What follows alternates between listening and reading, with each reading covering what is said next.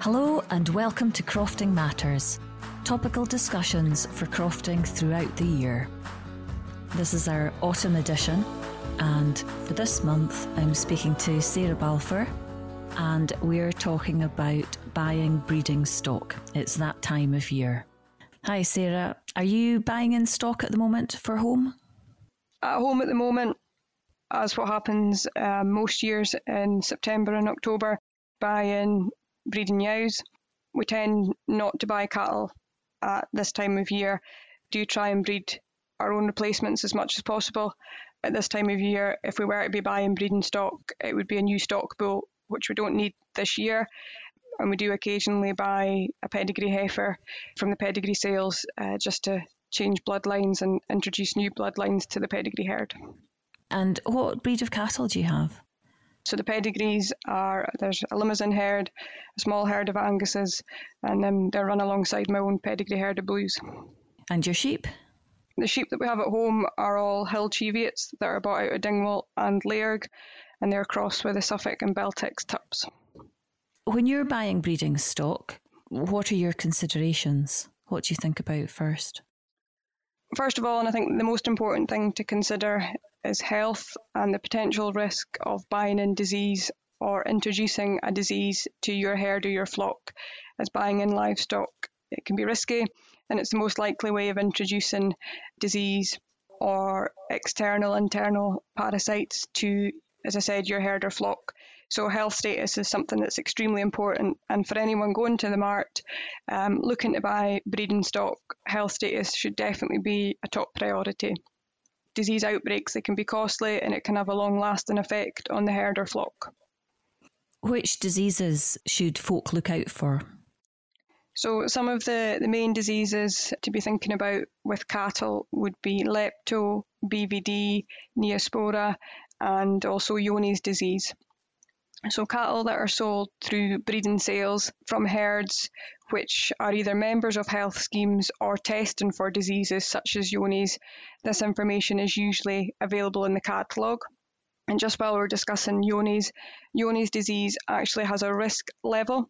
So, herds which are testing or are in a health scheme for Johne's disease um, are given a classification, a risk level from 1 to 5. So herds which are classed as risk level 1 are herds which are accredited free of Johne's disease. When buying from these herds, they pose the least risk, the lowest risk of buying in and introducing Johne's disease to your herd, and that goes right down to risk level 5. Risk level 5 is classed as the highest level of risk because those herds are not actually testing for Johne's, so they don't have a classification for the disease. Things to be aware of as well are external and internal parasites, so lice, ringworm, lungworm, liver fluke. And with sheep, the big one, the main thing to consider would be sheep scab. You mentioned neospora. Would anyone be able to tell whether cattle they were buying had been exposed to neospora? Neospora, there is a test, so cattle can be tested and then they can be sold clear of, of Neospora. Again, cattle can also be tested clear of IBR, lepto, all the main diseases. Are you in a cattle health scheme at home? We are. We've been members of a health scheme now um, since 2008. Our herd is accredited free of BVD and we're also accredited free of Johne's. So we have a risk level one status for Johne's. Oh, very good. How do you know the health status on the day of sale for things like BVD and lepto? So, on large sale days, for example, a bull sale or a large pedigree breeding sale, at the start of the catalogue, there'll be the health declaration section. So, for every person that is selling an animal in that sale, their herd health status will be classified and it will tell you, say, if they're BVD accredited, it will usually tell you for how long they've been accredited. If they are vaccinating their sale animals, it will usually tell you when they were vaccinated and what vaccine was used. The same for, for Johne's, it'll tell you if they're monitoring for IBR or lepto, for example, and it will also give you the herd TB status. But for smaller um, sales or uh, fortnightly breeding sales at your local market, again, there will be information in the catalogue but it might not be as detailed. It might simply say the herd has tested clear of Johne's that year, for example. So the best thing to do would be to talk to the seller, ask as many questions, ask anything that you want to know about that animal before you before you buy it.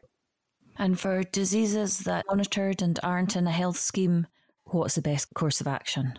Again, if there's anything that you're concerned about, for example, routine vaccinations for, say, lungworm or, or lice, again, talk to the seller, ask them, you know, what their protocols are for routine vaccinations. So, as for cattle, you're only buying one or two, and so speaking to the sellers easier. For sheep, what do you recommend if you're buying in breeding ewes, for instance, or gimmers or hogs? So at this time of year, there's a lot of sheep sales which are taking place up and down the country. Again, these sales they tend to be really busy, and it's not quite as easy sometimes to talk to the person selling selling the sheep. But generally, when they come into the ring to be sold, the auctioneer will sort of make an announcement to say that they've been dipped, they've been dosed, and usually will say that you know if, if they've been wormed or whatever, just to, to give you a sort of idea of what treatments those animals have had. For crofters buying for the first time, what are your top tips? How do you go about it? What should you look out for? How do you actually purchase something at the mart?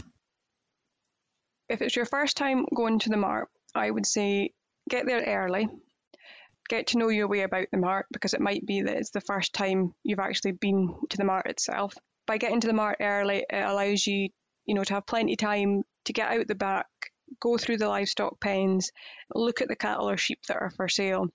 It gives you time to decide which lot numbers that you're interested in. You can mark them in the catalogue and get into the mart early and good time before the sale also means you have plenty time to talk to the sellers as well and ask any other questions that you might have. Other tips would be set yourself a budget. It's very easy to get carried away at the mart and especially if it's your first time, eh, it's quite exciting. There's quite a buzz around. So I would try and, and set a budget and try and stick to it.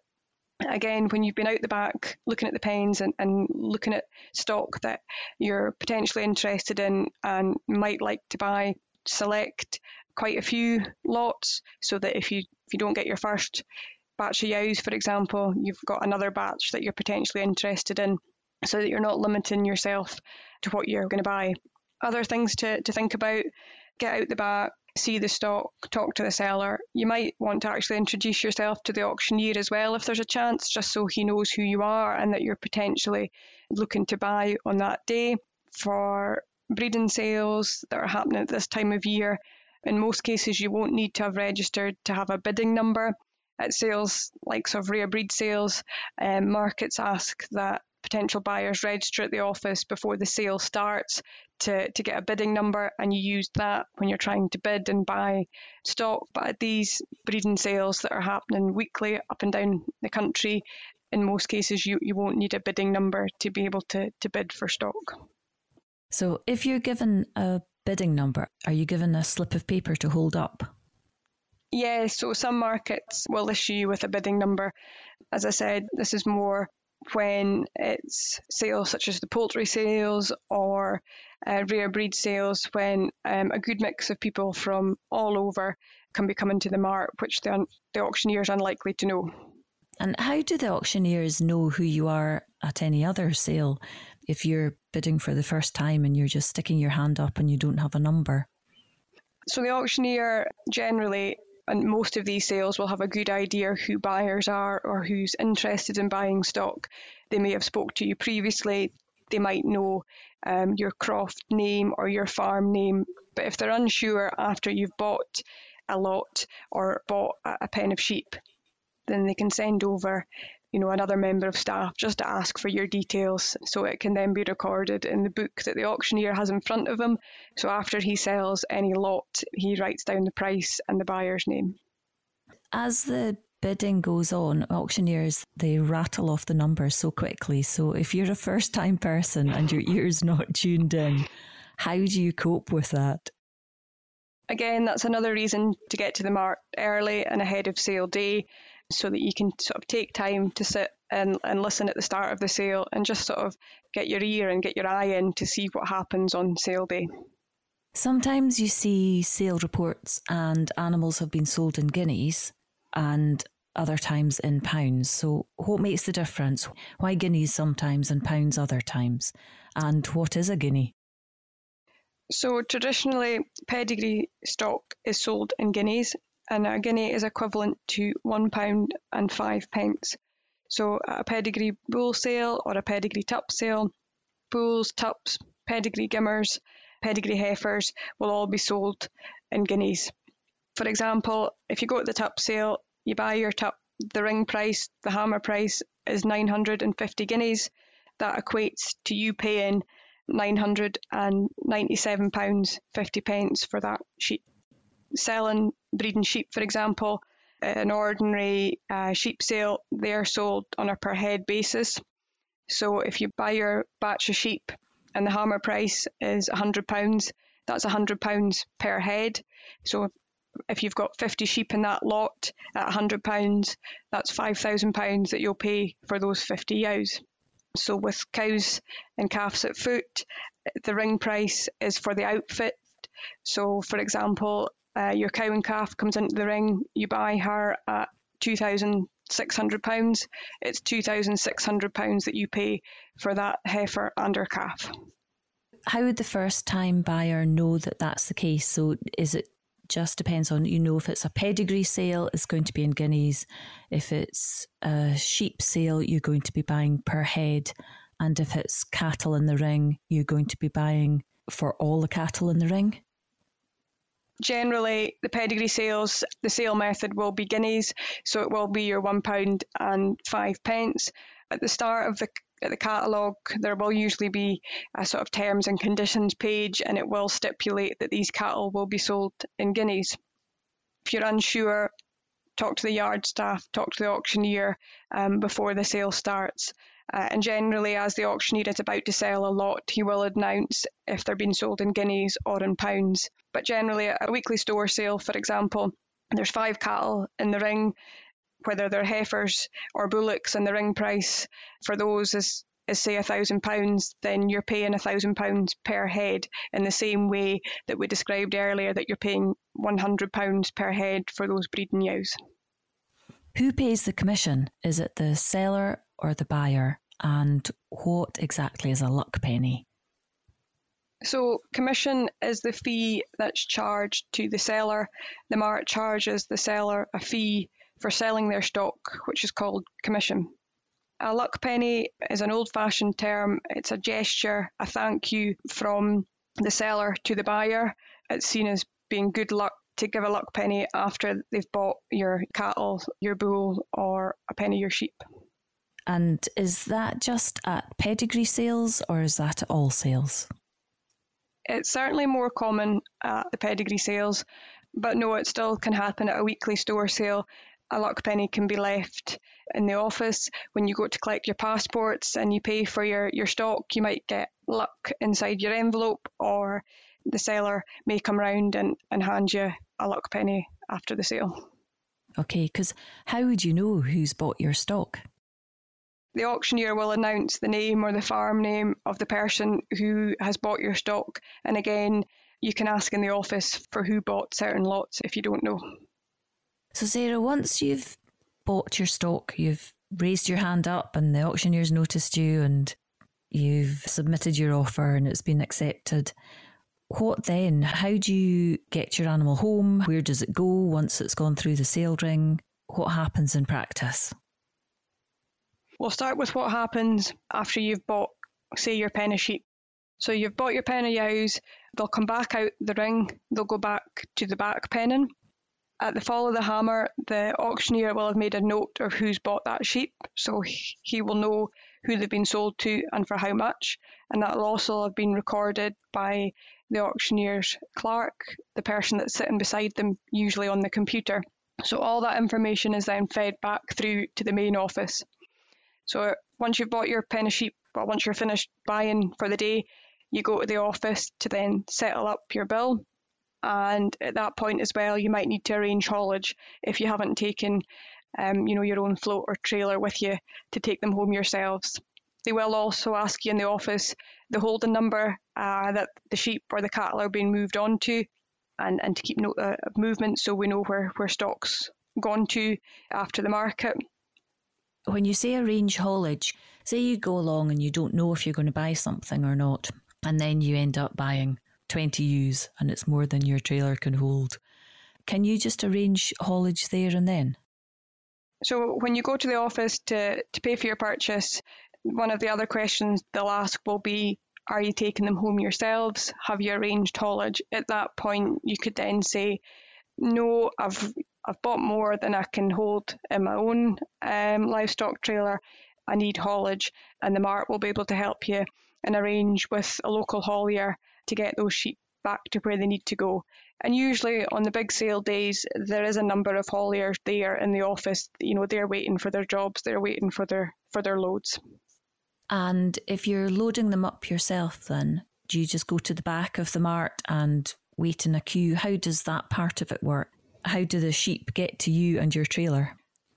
So, when you've bought your sheep and you've paid for them in the office, you'll be given your sales receipt, but you'll also be given your pass, your pass out document, and that's for you then to be allowed to remove those sheep or that pen of cattle from the market. So, you then get yourself and your trailer to the loading banks. There'll be uh, mart staff, yard staff waiting at the loading banks for this pass out, this pass document. You give it to them, show it to them. That will correspond with the lot numbers that you've bought, and they'll go and get your stock for you, take it to the loading banks, give you a hand to get loaded, and send you on your way. Once you're home, then, with your new stock, what should you be thinking of in terms of quarantine? So, regardless of if you're buying cattle or sheep, all new animals should be quarantined after uh, purchase, so they need to be kept separately from stock that you already have on farm. So, this is to allow for vaccinations and routine treatments to be carried out, which you're already doing on farm yourself, which is part of your own health plan or part of your own management.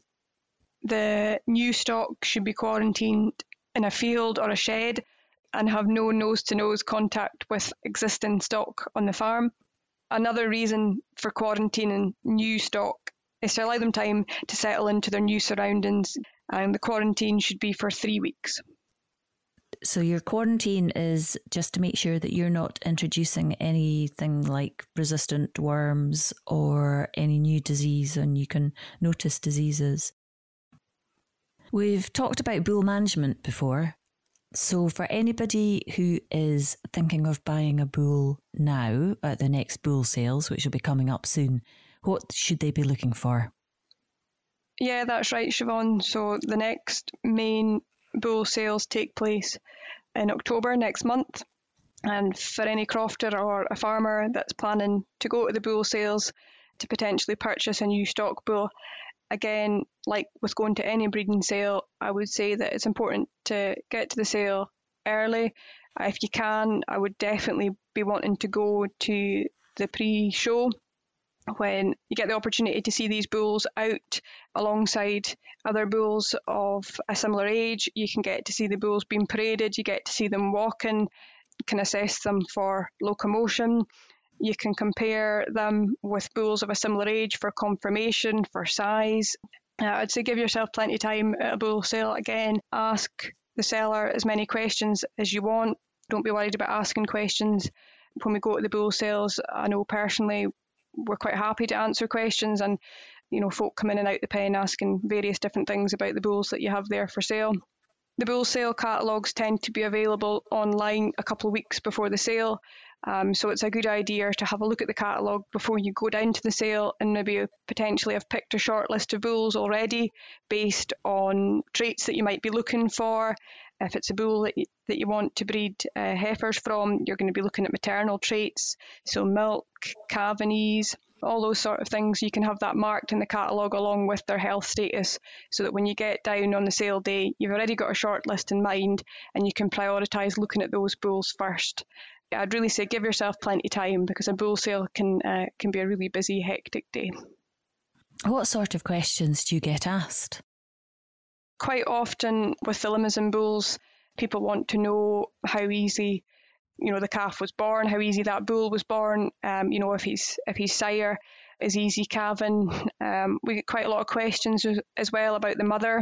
So what type of cow is the mother? You know, is she a big cow? Is she a milky cow? Um, again, questions about health status. We quite often get asked whether we've used the bull. So you know, has he been tried on heifers? Has he has he served something?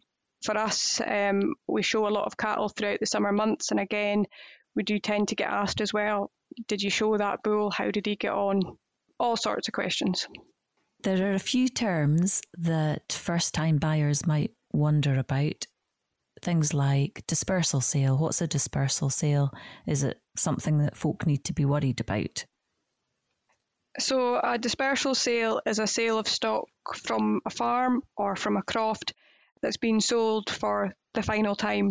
So it might be that they're having a change in farming policy and that the stock is being sold. It might be due to a retirement that the person's given up the farm, so they're selling their stock. No, it's it's not anything to be to be worried about. But bear in mind that with a dispersal sale, more often than not, the auctioneer will announce that the stock are being sold under dispersal conditions, which might mean, for example, if you buy a cow with a calf at foot and you're told at the point of sale that she's been running with the bull, therefore could potentially be in calf, it means that there's no guarantee that she is in calf. So if it turns out when you get your, you know, get your new purchase, get your cow home and she isn't actually in calf, you don't have a comeback because it's dispersal conditions. Um, she wasn't sold to be guaranteed in calf. And if you're buying a cow and it's not at a dispersal sale, but at a normal sale, and it says she's in calf, and then she turns out not to be. What happens then? You would then get back in touch um, with the market or with the auctioneer who sold that cow and explain I bought this cow on this sale day from whoever and say that she was sold in calf, say she was scanned, PD'd in calf two to three months you get her home and for whatever reason she's you know she's PD'd again or it gets past the point when she should have given birth can then get back in touch with the mart with the auctioneer and explain that there's a bit of an issue you've, you've got a problem and then they will sort it out for you. And does the same thing happen with bulls then? If you're buying a bull and it turns out to be infertile what then? Again if you buy a bull and he, he turns out to be infertile or for whatever reason he doesn't work, it depends on whether you've insured that bull. So if the buyer insures his bull for fertility, then he's covered if that bull turns out to be infertile. If you haven't covered him for fertility, you are covered through breeder's warranty, but there is a set period when you have to make that claim. And other phrases such as cast ewes, draft ewes, what's the difference? So a cast ewe is an older ewe which is nearing the end of being productive, nearing the end of her breeding life. Um, and it may be that she's come from a, a, sort of upland, quite tough hill farm. So these ewes are sold as cast, as draft ewes, and they tend to be bought by lowland farms uh, and kept for a year or so to give a crop of lambs those sort of yows, they tend to be older and they're just not suited anymore to the sort of harsh upland climate. Uh, they're not to be confused with a cull yow because a cull yow is one which has reached the end of her breeding life, so she's classed as being no longer productive um, and she's sold as a, a cull yow. And of course, everyone around the country uses different phrases. So if you're a first time buyer, there's no shame in asking what exactly is meant because every bit of Scotland, and especially differences between Scotland and England, there's always differences in terminology, aren't there? Yeah, that's right. Again, at different sales, different terminology will be used, whether it's a breeding sale, and yes, it will be cast ewes. If it's a, a sort of a fat sheep sale, then that tends to be when you'll you'll get your cull ewes traded. So yeah, again, ask any questions, ask as much questions as as you need to on sale day. There'll always be mm-hmm. someone on hand to to answer your questions, whether it's the the mart staff, office staff, the auctioneer, or another farmer, a fellow crofter, um, or the person selling the stock. Yeah, there's no such thing as a daft question, I don't think. And what about you see ewes that are sold as broken mouthed or being correct? What are all those phrases meaning? Yeah, so especially at this time of year when there's a lot of sheep sales taking place, um, there's a lot of um, breeding sheep sales, and you will quite commonly see in the catalogue broken mouth correct below, or it's something that the auctioneer announces. So for ewes that are broken mouthed, it means that their teeth have started to break, started to fall out, but otherwise they're in good condition um, and they would be better suited again to a lowland farm, not a, an upland hill situation. Yows, which are classed as being correct below, means that the udders are good, they're still good productive sheep. And if you're buying a pen of hogs or a pen of gimmers, you'd expect everything to be correct, wouldn't you? Yes, and again, if for any reason when you check over those gimmers when you take them home and you find that there is something wrong with another or a bag, you would need to get back in touch with the mart or the auctioneer and just raise this with them. Well, there's lots of sales coming up, so hopefully this is a help for folk who are purchasing for the first time or seasoned buyers. Are there any more resources on the FAS website that we can point people to? Yeah, there's a lot of good resources on the FAS website associated with buying and selling at the mart. There's a really good fact sheet which is all about buying stock, selling stock for the first time. So, next month, we're going to cover uh, selling stock. Um, we're going to discuss how to batch animals for sale, whether it's calves or lambs. Um, we'll talk about stock presentation, give an insight into what buyers are looking for. And again, there is a really handy guide on the FAS website about this at the moment. Excellent. Look forward to it. Thanks very much. Thanks, Siobhan.